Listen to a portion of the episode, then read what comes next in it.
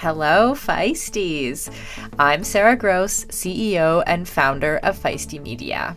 And I'm here to tell you that our foundational strength training course, Strong, is on sale now through April 10th. If you're like me, you probably get a lot of crap in your Instagram or Facebook feed telling you how you should look or how you will feel if you look a certain way. As summer approaches, this only gets worse. We are told we should have a quote unquote summer body, as if our bodies somehow morph into something completely different just because the weather changes. And frankly, over here at Feisty Media, we are totally sick of it. Because at Feisty, our vision is to build an empowering culture for active women. We want to shift our attention away from what our bodies look like and focus instead on what our bodies can do. Especially during the summer months when having the physical strength to do the activities we love is so important. The Strong course is designed to take any woman, regardless of your starting point, through everything you need to know to level up your strength training journey.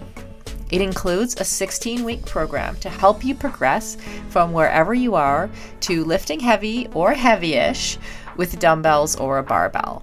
It also includes modules on the physiology of strength training for women, nutrition, how we keep ourselves injury free, and more. I want every woman to be able to do the things that bring her joy and be strong enough to do them for life. Enrollment in this course is now open, and you can sign up and learn more at womensperformance.com forward slash strong. Or check the show notes of this episode for the link. And for those of you who are among the 800 women who have already taken the Strong course with one of our previous cohorts, congratulations on taking the plunge. And to the rest of you, see you in the course in April. Make this summer your strongest and best ever head over to womensperformance.com forward slash strong today.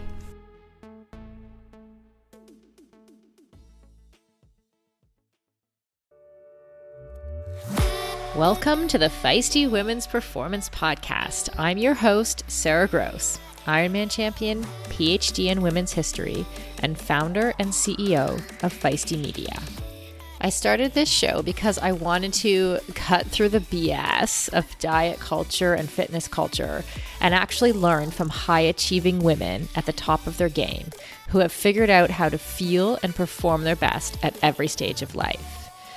So, I chat with experts, elite athletes, and leaders who have learned to succeed despite the massive gender data gap in exercise and medical science and product development.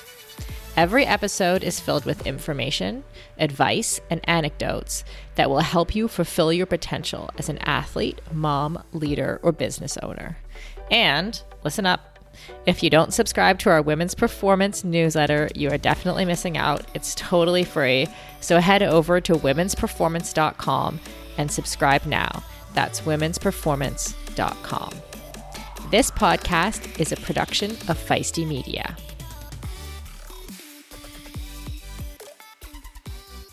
Hey, Feisties. I am so excited to present today's episode. It is a conversation that I had with the one and only Victoria Brumfield at the Outspoken Women in Endurance Sports Summit last month in Tempe, Arizona. Vic is the newly appointed CEO of USA Triathlon, and before that, she was chief of staff there for many years, so many of you will know her. She also held senior positions at Virgin Sports and Lifetime Fitness, so leadership really is her jam. On Sunday morning at the summit, Vic and I did had a conversation on stage that we called CEO Mindset, and I'm so glad we recorded it. Thanks, Ella, because it is one of my fave conversations ever. Vic and I talk about everything from learning to believe in yourself to understanding your own strengths and weaknesses and getting out of your own way, and how to lead with vision and everything in between.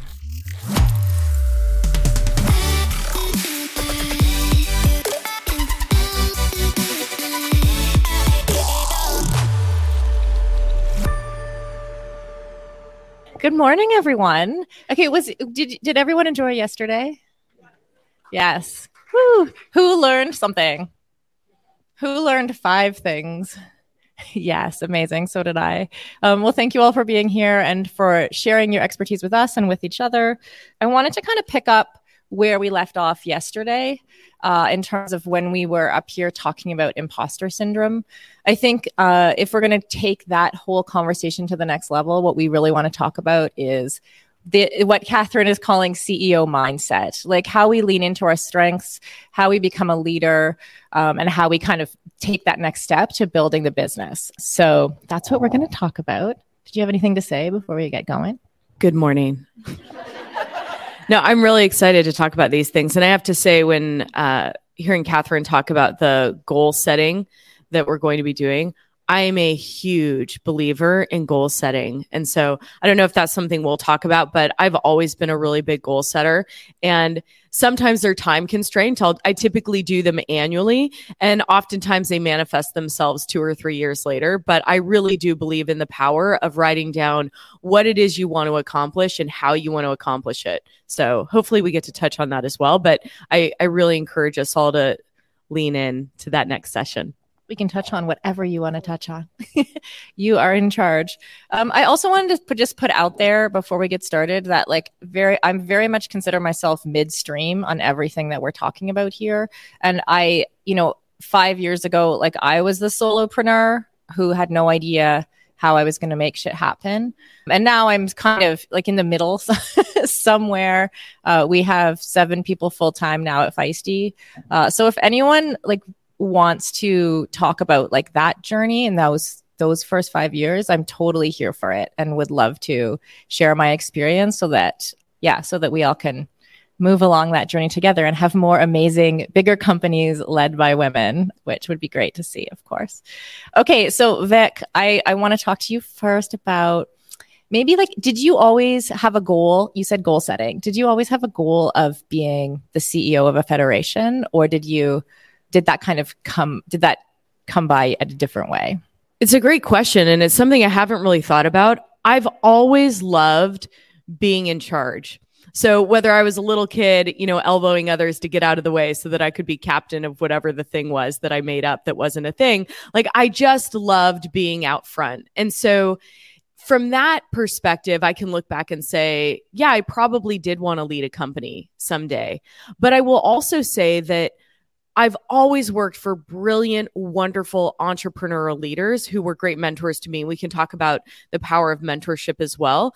And I I always wanted to be them, but I will say I didn't often think I could be them. You know, like I thought, well, gosh, they've got such big vision or they've got so much, you know, um, not just confidence, but they would put their own financial money on the line for what it was that they were that they were building. And I loved being number two because it always felt like, well, I have the ability to lead their organization really well, but they're the ones with the vision. And so, you know, yeah, I wish I could be that someday and I'd love to be them, but I don't know that I necessarily aspired to be them.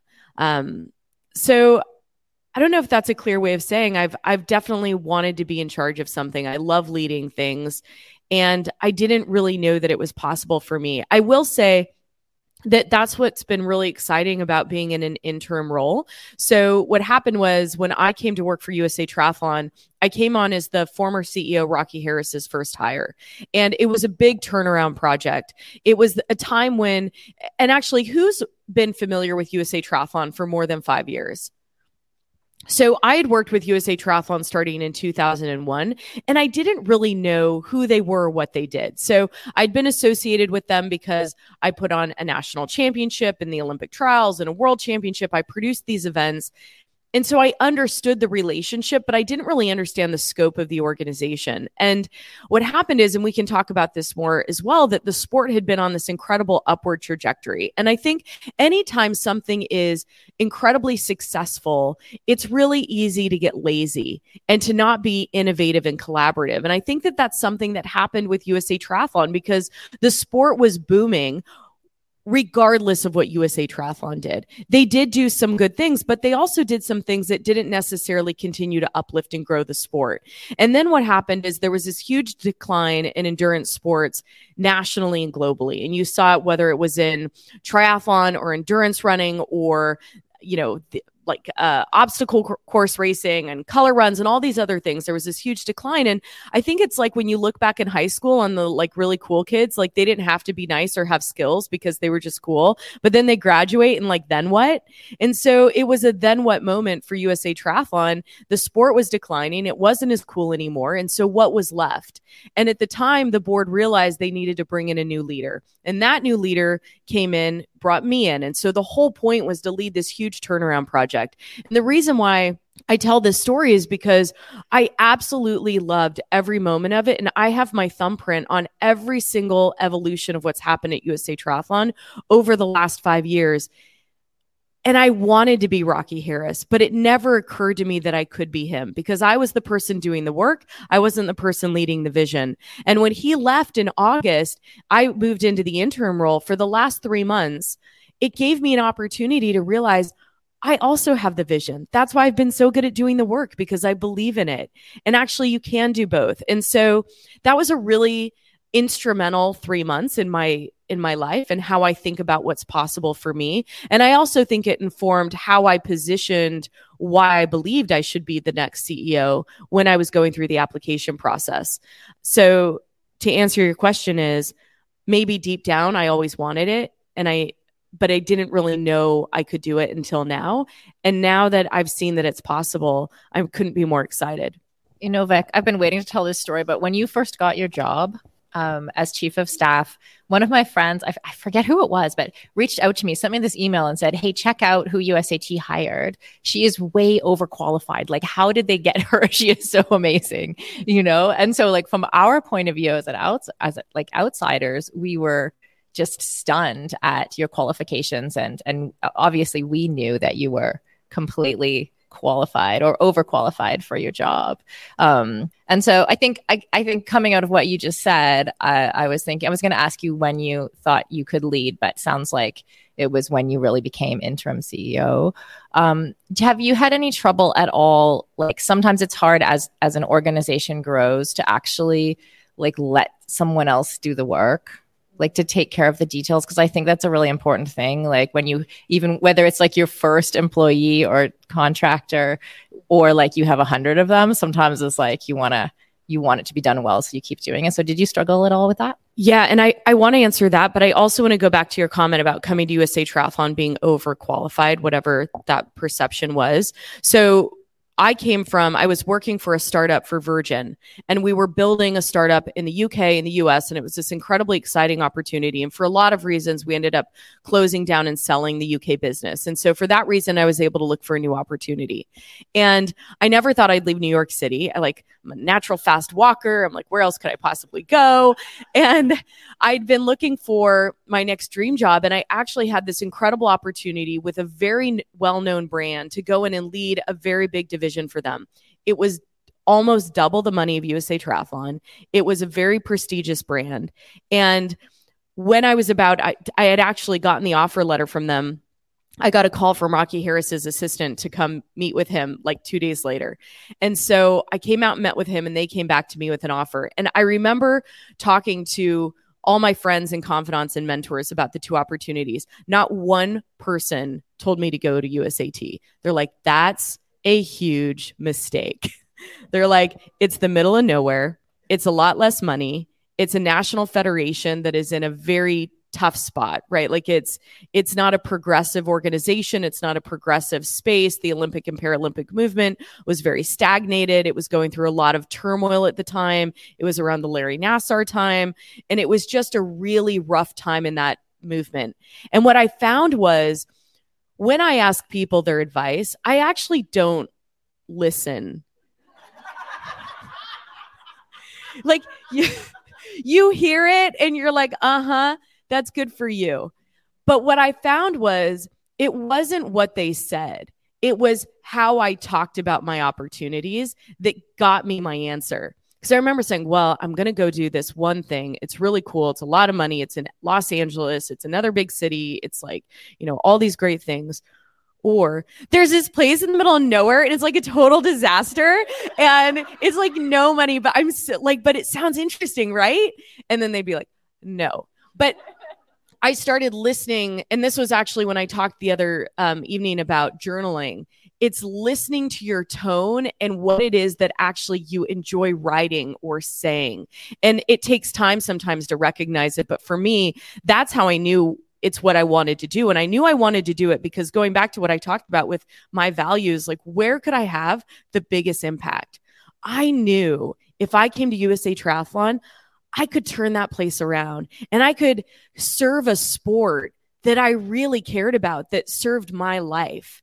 And I just got so excited about that opportunity. So that's how I knew it was the right decision. And the right decision usually has nothing to do with money or prestige or power or location. It really has to do with the work that you get excited about every day. So that's why I chose to come to USA Triathlon, and it's been the best decision every single day. I've I've loved it, and it's been hard at times.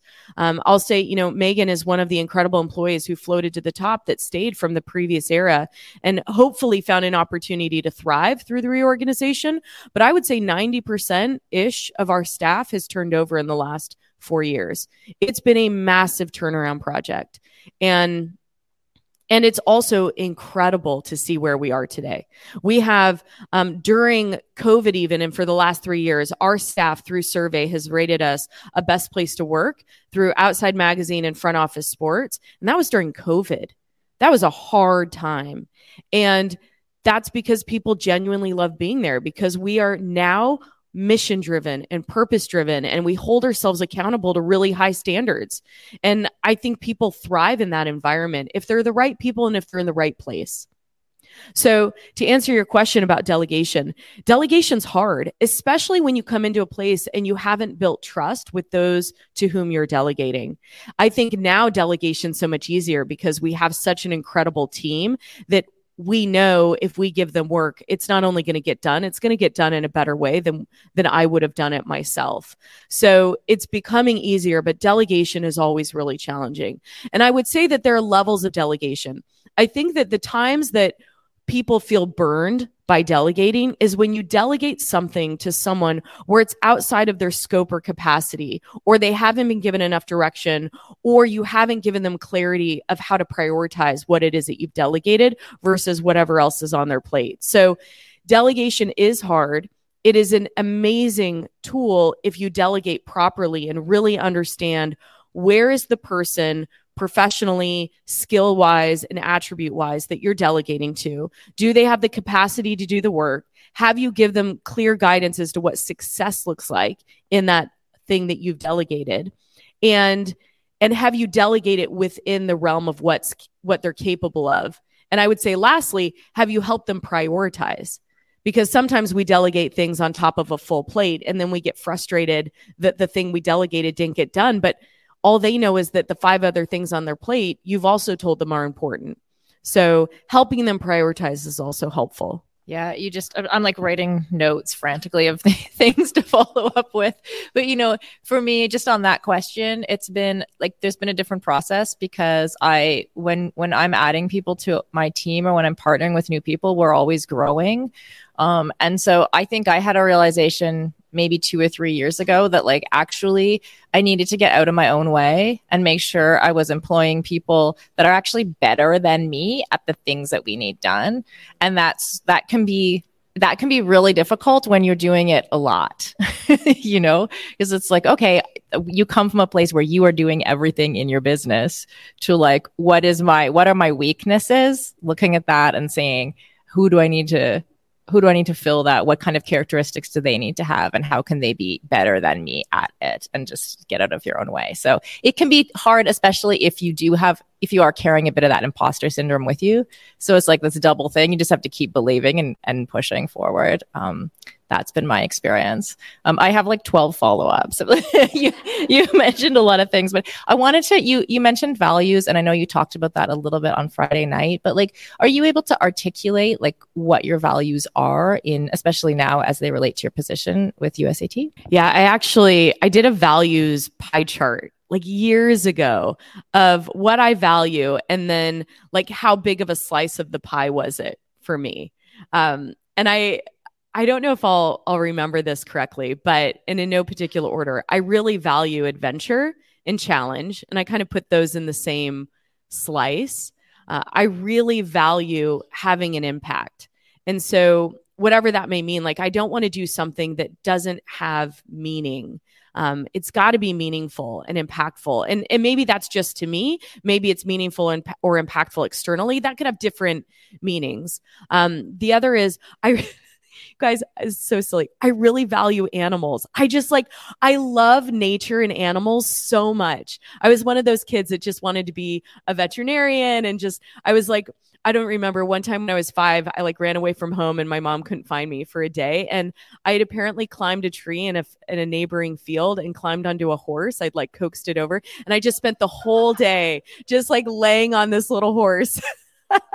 and so but I've just I feel such a connection to nature and animals and I think that that's one of the reasons why I love sports so much is it really pushes you to get out at least our sport endurance sports into nature and experiencing um, the world outside of our four walls.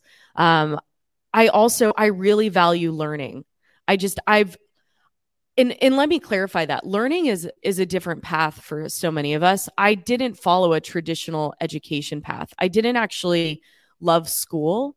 Growing up i was not engaged in uh, school at all through high school um, i was somewhat engaged through college but mostly just because i wanted to graduate and get a job um, it wasn't really b- till business school that i really loved formal education but I've always loved learning a new task, a new skill. Um, I spend when I do read or listen to audiobooks or podcasts, they're typically like yours, podcasts or audiobooks that are focused on development and um, thinking differently about learning and life. And so um, I think valuing learning is really impactful to me.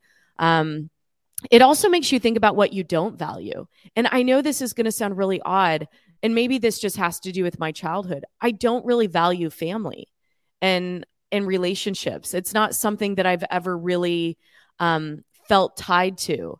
So, but that's also given me freedom to make choices where I wasn't tethered to decisions around family or relationships. But you know, that's that's a hard thing to think about as well. Like, not only what do I value, what do I not value? Um, and so I think that's that's kind of how I think about my my value pie. I love that. Thank you for saying that that you don't value family. I feel like um I'm I'm no no, I mean valuing family is a wonderful thing, right? And it's actually really hard, especially as women, I think, to say, "Oh, I have a different set of values." Like it's not like I, I don't think you're saying that you don't value family. Like no one should have a family, right?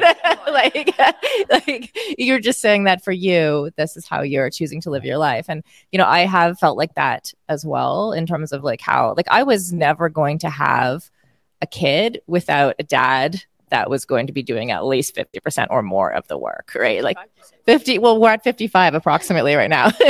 it's easy to tell when you're divorced because you know who's spending time where. Um, but yeah, that was, and like there's a reason I only had one kid, you know, and I always had goals that were uh, kind of that were more in the range of like i want to affect a lot of people you know i want to like i want to build a company i want to um, do something that that has an impact. Um, and raising children has also has a big impact. And I'm always like grateful that there are, and this like leading to where to what I want to talk about next a little bit is like recognizing that like, you know, it, it's fine for me to not value motherhood, right? But for the propagation of the species, we we need some people to value that, right? Um, yeah, yeah, go. So, and also, you are all amazing women. So, if you want to have babies, you should have lots of them because we want more of you in the world. Um, but I'll also say that I think our society really values people. And I think I talked about this maybe on Friday night. It's a blur, but we really, society values people who have known exactly what they wanted from a very young age and been so consistent, right? You see it in politics. I have always believed this one thing and I've never changed. And if you do change, you're you're scrutinized or you're penalized for changing your point of view. My points of view and my values have evolved and they are going to continue to evolve. And that pie, I could absolutely change over time. And I actually think that it's really important to be open to self evaluation and change. And there may be a point in my life where family becomes the most important thing. And that's okay. I don't think we have to tie ourselves to saying, I have always valued this specific thing and this specific ratio, and that's who I am. Because it's an infinite game, right? Like, I love, if any of you have ever read Simon um, Sinek's book, The Infinite Game, I absolutely love it. Never think about our lives in a finite way. This is how it is. This is how it's going to end. Think about life infinitely. And if you do that, evolution is essential to the process. And that could include what you value and proportionately how you value it. Yeah, exactly. And yeah, I, I think like where where I was going with that about values and motherhood is that like I that's one way I've evolved quite a lot the last few years is like really tr- do having a making a big effort to see other people to see their strengths and weaknesses and to be able to say how can we work together? Because i value collaboration. That's like my number one. Um, and then also like recognizing that the fact that someone values something completely different to me is actually really really important and even really important to our business right? Um, I think of like I was thinking of like Catherine and I are like we're like completely aligned on like a lot of things, and then there's some places where our skill set is just like completely divergent. And I absolutely like it could almost bring me to tears, like how much I appreciate like both of those things, right? Like the fact that she's so good at some things that I'm not good at, and the fact that actually, in terms of like the mission of the business, we're aligned. So that's kind of what, what, um, yeah, what I wanted to ask you too is like, what are your places of weakness? Like, where do you look for support in terms of in terms of your role? Well, I think, and I, I, imagine Catherine would say the same thing that she's in awe of, of your skill sets where you diverge as well. And it's a great question about where my weaknesses are. I have a lot of weaknesses. I mean, the, the thing is, is that we, none of us are, are great at everything. Right. And I think that one of the things I'm really good at is I'm, I'm I have a pretty good range. And I think part of that has to do with how my career evolved. Um, when I first started coming out of college, I worked for a sports marketing agency in New York City, and they had a combination of both owned events and consulting work or client work. And one of their big owned events was a professional women's tennis tournament in suburban New Jersey, the A&P Tennis Classic. It was the flagship property that funded this entire organization for which I worked. And while I worked on the agency side of the business, the the tournament was essentially the the bread and butter of the company. So the title sponsor who'd been a title sponsor for 10 years expired the month of 9/11. And to replace a multi-million dollar title sponsor of a women's tennis tournament in suburban New Jersey right after 9/11 just didn't happen. And the proprietor, the owner of this company, had to shut down his entire business that he'd operated for almost 30 years with employees who'd been there for over 20. And it was it was devastating. And he kept one employee, and that was me. And I was like, I don't even know, 22, 23 years old. I was so young. I had no experience. I was probably the cheapest employee that he had, which is probably why he kept me. And and I became responsible for not only running, but rebuilding his business. And so at a very young age, I was forced into these leadership roles to really learn every area of a business, whether it was marketing, finance, HR, operations, all of these things I became responsible for. And so while I didn't have a lot of experience, I probably made a ton of mistakes. I had the freedom to really learn and grow and develop. So I developed this huge range. But what I do miss is a deep skill set in a lot of those things where a lot of people spend their careers honing a specific area. You get to go really deep. I haven't really had the opportunity to go really deep in any one area except maybe event operations. And for that reason, I do really lean into, especially at USA Triathlon, which is a big, complex organization. We have almost 70 employees, an $18 million budget. It's, and we oversee multiple constituents and clients. So, or customers customers. And so it's very complex. So for that reason, it is so important that I lean on people who truly are experts deeply in their field of focus. Yeah, thank you. That's such a great point.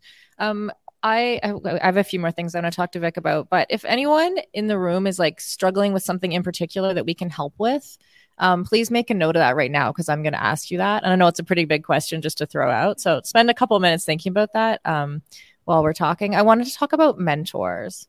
Um, how do you find yours and how do you kind of how do they function in your life? Do you like walk up to someone and say, I admire you, will you be my mentor? Or how, how does that work for you? I feel like the whole concept of formal mentors is more recent. Um, where you can actually ask someone to be your mentor. I was assigned to be someone's mentor this past year, and it's it was wonderful. We talked once a month, and um, I actually learned a lot from her. But throughout my career, mentorship wasn't a formalized thing; it was just something that evolved. And I will say that the people who are the biggest champions in my life were my former employees employers. Um, my first boss john korff who owned the agency that we talked about mary wittenberg who was the ceo of new york roadrunners who then uh, started virgin sport for whom i worked. Um, and then as well as rocky harris at usa triathlon. So the people i worked for were probably the people who guided me professionally the most because again they were the people i aspired to be. And I think that ma- what made them the most powerful mentors for me is I aligned with them philosophically, culturally. Like they, the way that they experienced bringing business to life brought me to life. And so I loved that about them. And also, I had a relationship with them where they gave me really hard feedback. And that's so tough from somebody that you admire so much to give you tough feedback. And it's exactly what made me stronger. I still have in the back of my mind being in a meeting with Mary Wittenberg and she, her passing me a little note that says, listen more, talk less. and I think about it all the time. And it's so true. And John Korff all the time telling me, if you are not fun, you can't make an event that's fun. All the time. You can only create something as fun as you are capable of having fun. And I think about that all the time, you know, or Rocky Harris, what he taught me, and this is so good, is that I mean, I probably like lean a little bit more towards dictatorship. you know, like it's just so much easier to say, this is what I want, go do it. And Rocky Harris was all about, to your point, collaboration. That the only way things get done in a in a sustainable long term way is if the people who are responsible for bringing it to life are bought into it from the very beginning. And it doesn't mean manipulating anyone. It means bringing them in laying out like what the vision looks like and together asking the questions and pushing them in the direction that eventually get them to the same conclusion that you believe is the best direction. And the reality is if you work with them collaboratively, you're probably going to end up in a little bit better uh, place than you would have been if you had just said, here's where I want to go. And so that's something he taught me that I think about all the time. That's actually something I think quite a lot about too, because I'm so collaborative that I'm listening to everyone all the time. And like everything that at some point I have to say, no, this is this is the direction we're going. Um, and so that that line is like, and it's different for every decision. Um, and then in terms of mentors, like I find there are a lot of people are looking for mentors. There are a lot of um, women's entrepreneurship mentorship programs. I'm sure some of you are familiar with the ones you have in your local areas, but I have found that them so helpful. Um, and I've done those kinds of programs I think three times. I had one. The first time I did it, it was like hyper successful. I had a woman who was running a um, a media, a small media um, endeavor in the cycling space, and so it was like boom like we she was able to tell me everything i needed to do. Um, and then through the same organ- organization the next year i had another mentor and it just wasn't a match at all. Like it was it was almost the opposite. Like i ended up mentoring her which that's also fine. Um, but you know so i've had a mix. So so press on you know if you don't have because it is hard for those organizations. I've tried to run those programs before too. Like it's hard to find that those matches too. So keep looking for them if that's if it's easier for you to just to sign up for a program that's available. It makes it easier than like trying to go out in the world looking around the street like who could be my mentor? You know some i recognize that sometimes that is difficult. Um okay where did we want to go next? Decision making. Yeah we okay. Yeah that was where like there's a lot of yeah as as ceos like I find my I I've only just recently considered myself a legit CEO by the way like but you know, like every founder of anything could like be like could be CEO. And and I and I like that language too. Like you can be the CEO of your life, you can be the CEO of your, you know, of your side hustle. That that's completely fine. But really I think like um, I'm now in a place where I can where I consider myself doing things like like a lot of decision making, a lot of outward looking for the business, and then and then managing the team, which I consider kind of core CEO type jobs. I don't know where I got that from. I just made up that definition. Um, but yeah, decision making. I'll let you go first. Well, you made a comment about we, in collaboration at some point you just have to make a decision. And I think this is actually something in your life and in your business is really important is clarifying and getting not just clarifying, but getting a strong point of view on how you approach decision making. Because what people want from their leaders is someone who's visionary and decisive. Where organizations struggle is when they swirl. And they swirl because you're getting ideas, or maybe there's a lack of confidence, or maybe there's a lack of direction. And so it's just so hard to actually move forward, which is one of the most dissatisfying feelings ever. When you're working hard towards something, but where is it going? It just feels like this tornado of of inactivity even though you're exhausted all the time. Decision making is what moves you forward. And so, one of the things I love that I, I remember reading years ago is Jeff Bezos' approach to decision making. He puts it into two categories, and I might get these flipped, but there's type one decisions and type two decisions for the purpose of this, I'm saying, I don't remember which one's which, but type one decisions are decisions that are reversible. These are the decisions that you should make quickly and swiftly and move forward because at the end of the day, you could go back, you could change direction, and it's not going to uproot or upend your entire life or business.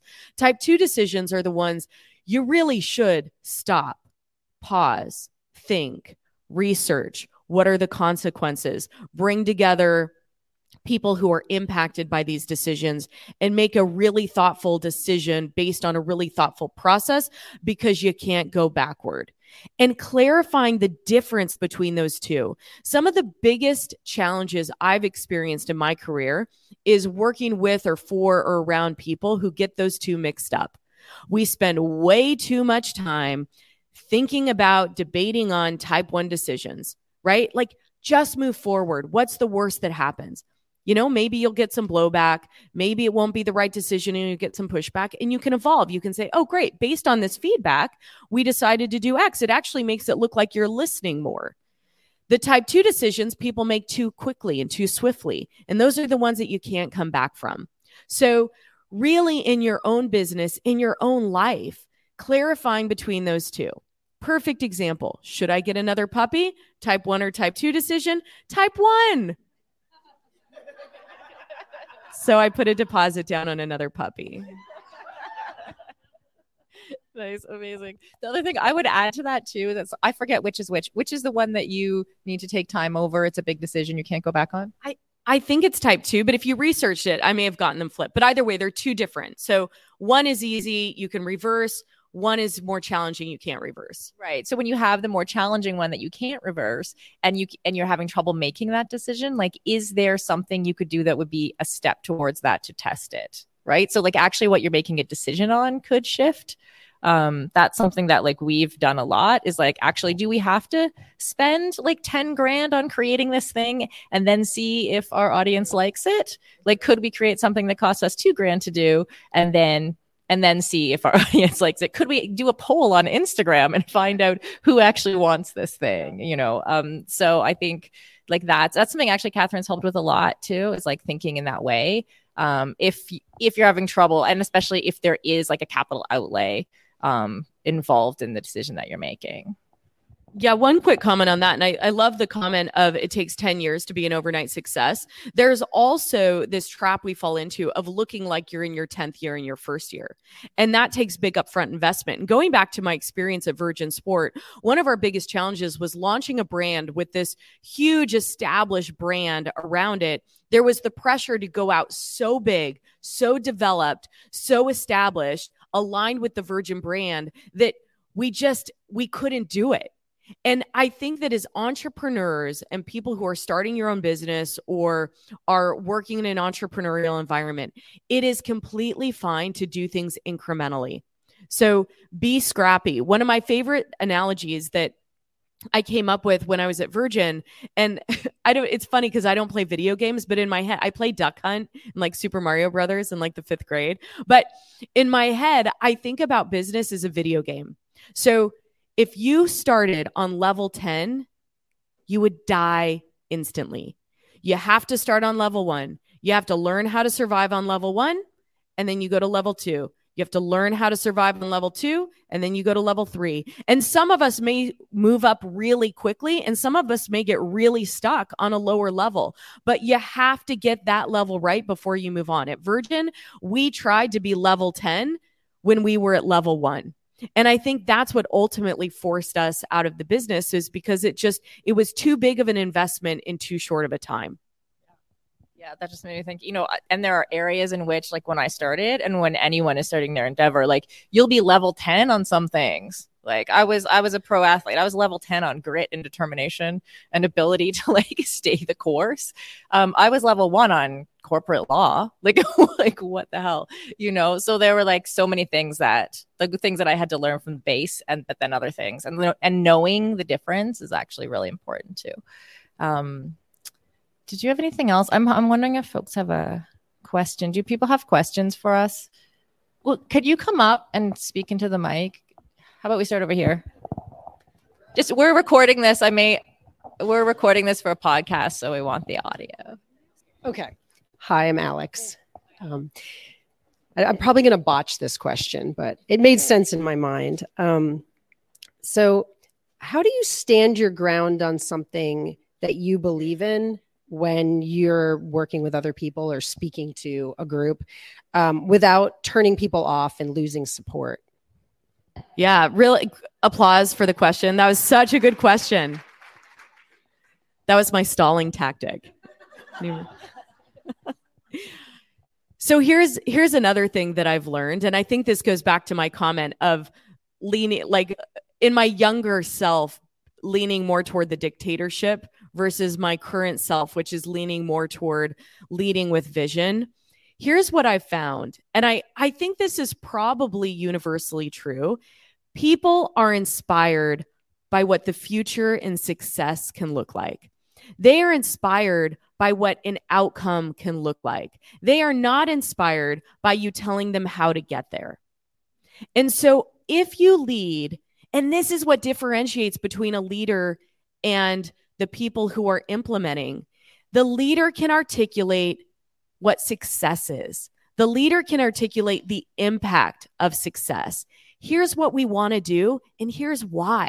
Here's what it's going to do for the community that we serve. Here's how it's going to bring you meaning in delivering that success outcome. And if you lead with that, it is shocking how it can rally and motivate people because the people that you're talking to are there for a reason. They're there because of their skill set, because they believe in you, because they believe in the organization, whatever reason it is, they're there for a reason. And if you can tell them what success looks like, it allows them the freedom to activate whatever it is that makes them good at what they do, but delivering it against what success looks like.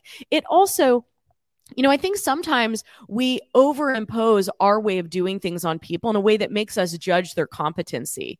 When the reality is they may be much more competent than we realize if we just let them evolve within within what success looks like versus how we think they should do it. And that is a big transition when I look at my own career from being the operator to the leader it is really easy as an operator to say, well, this is how you should do it. I've seen it, I've tested it, I've done it, do it this way, versus this is what we want to accomplish. What can you do that's better than what I did? And so that's how I would approach it.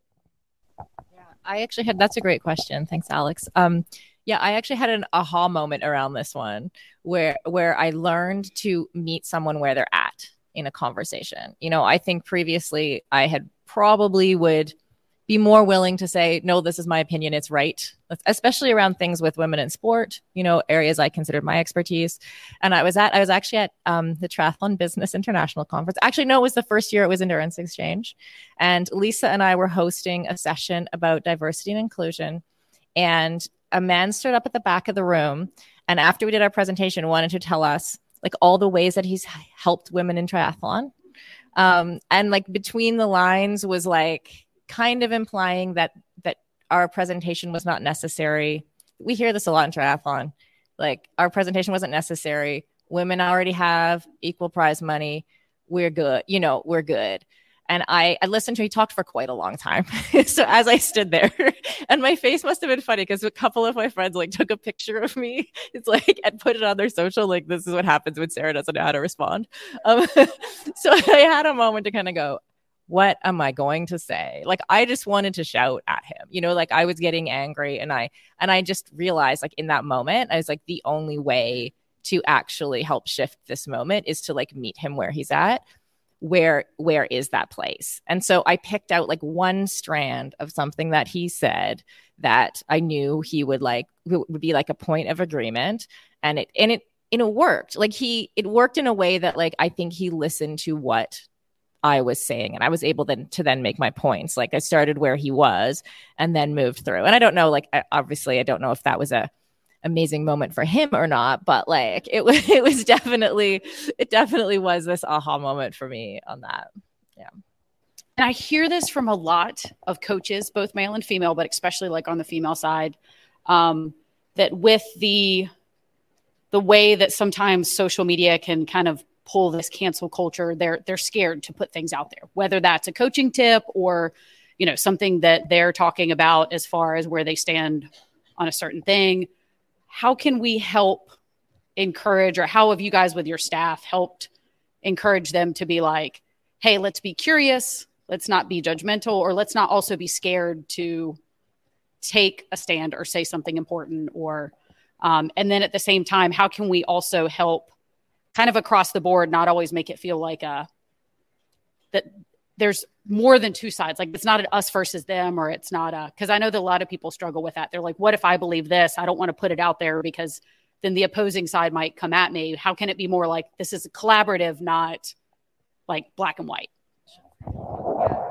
Yeah, thanks, Casey. Yeah, we deal with this. Like I keep saying at Feisty, like the big, the bigger we get, the more we're gonna have to deal with trolls. Like I keep saying, but like we, you know, when you start talking about a topic, you and on social media in particular, you start with like a circle of people who agree with you, and as you get bigger, you know, less and less people agree or have different opinions or are completely different. So, um, for me, I think there'd be layers to that. Like one would be we put out a lot of content about uh, women deserving equal pay in sport. Um, and there are people who come onto our social and will just like say really mean and ugly things about women in sport um, to that point. And so that those we like either just ignore or delete. Like there's a there has to be that level at which like this is I'm not going to spend my time trying to convert that person to agree that women in sport deserve equal pay. That's not worth it. Um, we do also have times in which people have like a difference, either a difference of opinion, right? Or have been hurt by something related to what we're saying. And we can talk to them about that. I think Celine talked about this yesterday um, a little bit in her talk, like where actually just like listening and hearing what the person has to say. So um, I've had a couple times where people in our community like they've made a comment and it is someone who I want to have the conversation with. So I either will do it right there on the page and say, "Hey, like thank you for sharing. I've heard you." You know, some people I've invited on podcasts because they have a difference of opinion on something and I want to hear more about it. Um, and then we have the conversation right there. And sometimes it's just a matter of saying, like, I'm sorry that, like, because eventually sometimes the the hurt behind what they're writing on social if they're like especially if they're in attack mode actually will come out if you're kind to them. Um, so we do deal with that a fair amount. Um, and i think like always like always just proceeding with kindness unless, unless they're beyond that line which like i would proceed with kindness with trolls as well. But it's just like uh, we only have time and energy for so much. And I'll just add a comment to that. Um, that when I think about our organization, USA Triathlon, we are and have been, at least since I've been there, a progressively minded organization who values diversity, equity, inclusion, and access. And that's represented in some of our policies. So, for example, our gender inclusion policy. And when you look across our organization, we have 70 something employees. I don't know what their political um, points of view are. And it doesn't matter. We wouldn't ask them that, nor is that something that is relevant to their job. But in their job, they must deliver against the or or for the organizational priorities and values. So I think that's something to think about as well as you look to expand your circle is that everyone's going to have different views. And that's just the reality of our country. And we're a very divided country right now. And I do think that there's, it's important to be open and inclusive in who we surround ourselves with. However, you need to be very aligned around your organizational values and your organizational point of view and make sure that those you surround yourself with, especially professionally, if you're employing people or if you work alongside people, that they are professionally aligned with delivering against your values and priorities. So if there were ever someone in USA Triathlon's organization who did not support in a way that was outward or impactful to the delivering of our priorities, they wouldn't have a home there because it wouldn't be aligned with what we're trying to do as an organization. And so I think that that's something to think about as well. Um, it's a little bit you know i different than the point of view of, of how do you deal with people you're always going to have trolls and you're always going to have people who disagree with you whatever your point of view is but making sure that everything you do and the people you employ and surround yourself with are operationally aligned with your values. That that is essential. All right. So um, I've read the book. Um, I'll probably mess up the title Entrepreneur Roller Coaster kind of thing, Darren Hardy. I don't know if any of you are familiar with that. And the thing I think for me, despite being an endurance athlete with a lot of grit and determination for that, you know, 10, 15, 17 hour race, whatever you're out there for, it's a longer haul as a entrepreneur. And I'm just asking if you have any personal suggestions or resources, books, tips, things to just keep filling that mindset to keep you going you know all the mantras and things. I've got plenty for when i'm on a course or in a in a lake or whatever. But from a business perspective you know any resources or tips that we can take away with us and go add to our list of books and things and to help us just keep that going and help us along the roller coaster.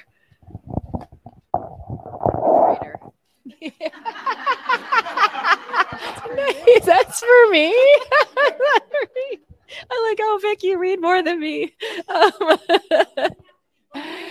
okay, I think the first thing that was coming to mind as you were, I didn't have a mantra in my head as you were asking the question, but the first thing that came to my mind was like the balance between work and rest because I definitely am someone who can like keep going and going and then I'm like off the cliff. it's like oops a daisy, forgot my parachute. Um so like actually learning for yourself where those lines are and the fact that it changes. Like it changed for me as my job changed. So it was like when I was um when I was first starting and I'm just working by myself all day long, it's easy to set boundaries right? And now I have a team in an office and like, you know, people but now we have Zoom meetings, which is which can turn into like all day meetings, by the way. Like when we had in-person meetings, it would like three or four meetings a day and you're done, you know. Um, so there's a different energy level there. So there's this constant need to like for me to recognize that like my need for a break might not be the same as it as it was and that's something i actually learned from training. So i think a lot of the a lot of the lessons that i take into entrepreneurship don't necessarily come from the race itself like the fact that we can be out there for a long time but actually come from the training because that's where consistency is needed right? And when i was training especially in like the latter part of my career when i was a more mature athlete i would have i had this ability to say to do the training block until the training block was done and then say okay, it's even if I had another hard session plan, I need rest now, you know, or if I'm feeling good, I can do another session in this block and I'll take tomorrow off. Right. So, and I think that like that, even that ability to be a little bit, um, do you call it flexible in the way that you're in the way that you plan things and just say okay i need rest now can can really help keep you fresh and motivated because the motivation is related to the rest that you take right um, so that would be mine. There's so many analogies to endurance sports, aren't there? Because I, I couldn't agree more that it's about being really intentional and purposeful about your rest. It's also about being intentional and purposeful about your output.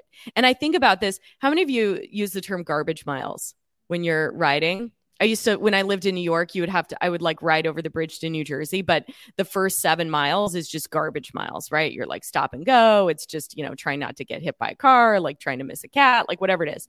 So garbage miles. And one thing that I realized when I was in business school, I was working full time traveling 20 you know 200 days a year for work plus in business school on you know part time and it was one of the most intense times in my life. And i was also bike racing.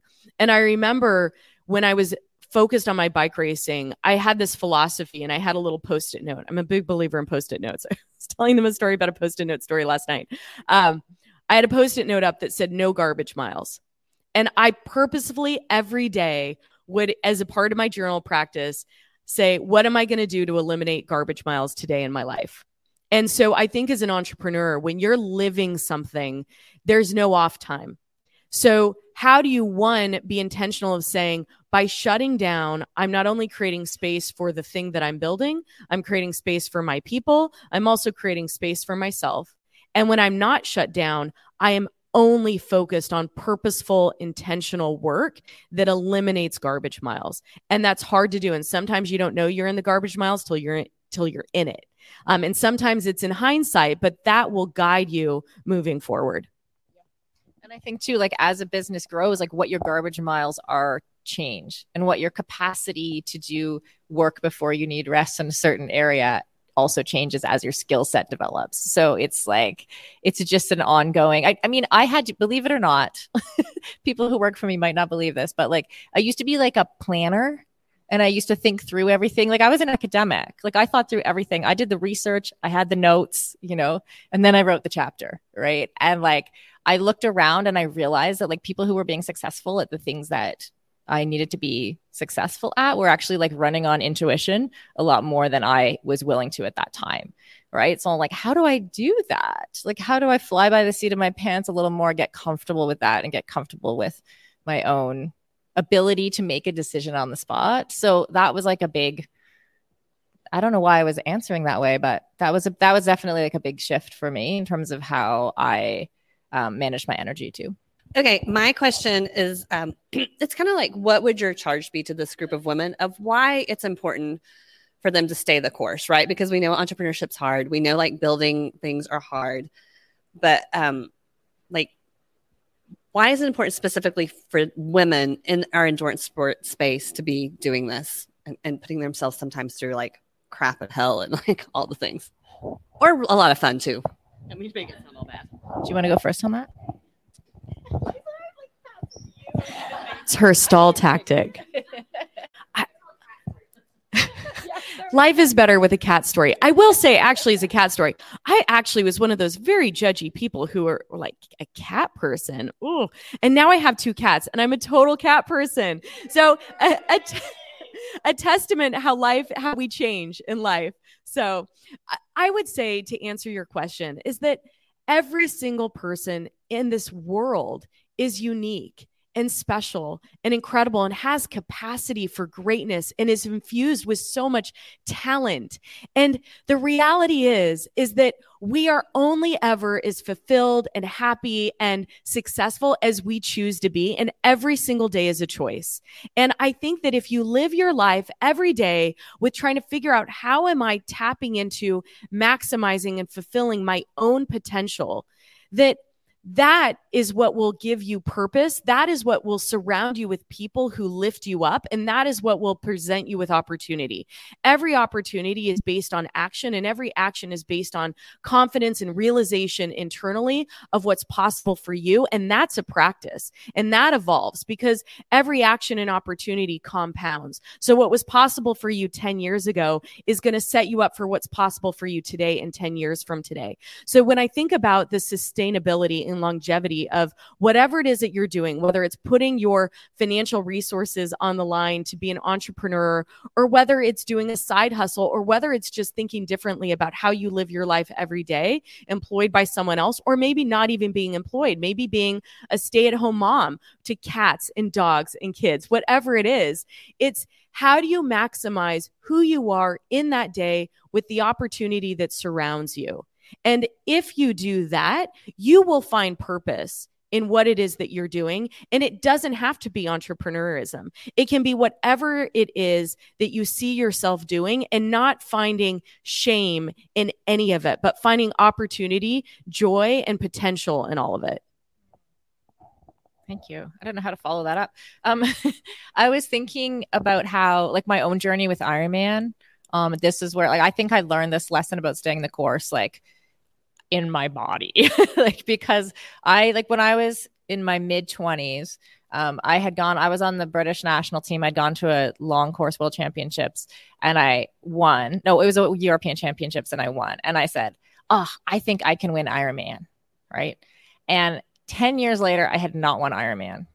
And I had like collected like a series of like podiums. It's like not a terrible career, honestly. But like when you set your sights on on winning Ironman and you see the you see your ability to do it, like I saw that I had the physical like capacity to do that. It just felt like heartbreak after heartbreak, you know. And then I I'm like I almost like right at the line but before I actually did win. I didn't win till I was 38 years old. Um, I actually almost quit like I was really close to it was just like one conversation with a friend that like turned me to like she's like just try one more time and then I won that race and and I feel like having gone through that I think what I would do differently is like allow for the process a little more like I think I was getting caught up in the heartbreak of like of not winning right which is like I, I just could have enjoyed that journey a lot more. And so I think with my business, it's like when there's heartbreaks and shit happens, and like you just keep going, you know, and just keeping going. And I eventually did get there and I eventually did win that race. And I even got to the place, even before I won, that I was comfortable with how my career had been. Like I was like, oh, holy shit. Like I didn't celebrate all these second places and third places properly, you know? Um, so I missed something there. So I think like, yeah, I it's I see it a lot like where people um start something and then scrap it and then start something else. And I would just like encourage everyone to like instead of scrapping it, like think about evolving it. If it needs to change, let it change. Um, but let it go through its natural process and and enjoy it. Cool. Okay, I think that's it. Back to Catherine. Thanks everyone.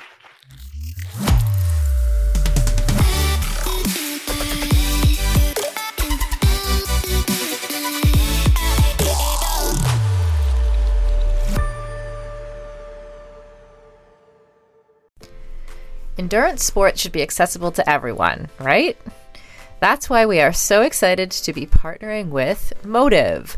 MOTTIV is one of the fastest growing training apps in the world today, with thousands of amateur athletes signing up every month and a nearly perfect 4.9 star rating in the App Store.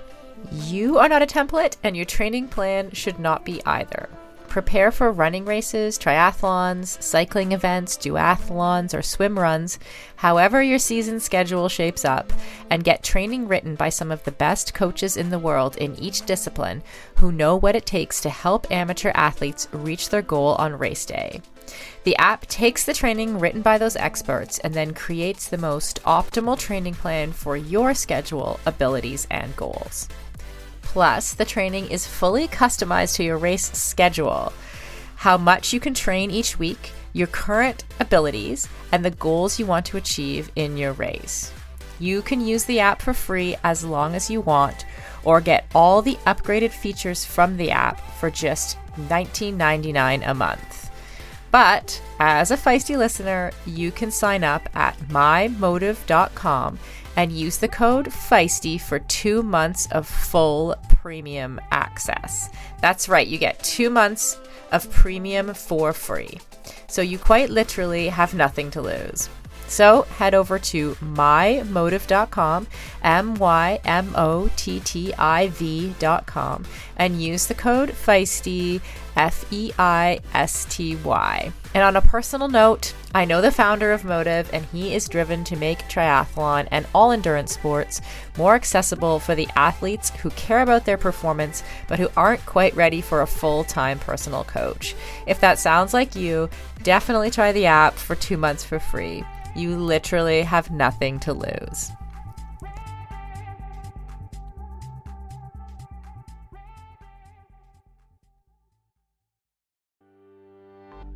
As we head into summer, rest and recovery are critical for improving sports performance, reducing stress, and living a long and healthy life. We should all invest in better sleep. So, think about the thing you lay your head on for eight hours a night. If it's not exactly right for you, it can lead to needless tossing and turning, or worse, have you waking up with an unrelenting kink in your neck. My new Lagoon pillow has helped me improve my sleep immensely by pairing me with the performance pillow that has everything I need. So, I personally was matched with the Otter pillow. Shout out to Team Otter, which I love because it has a gentle cooling effect.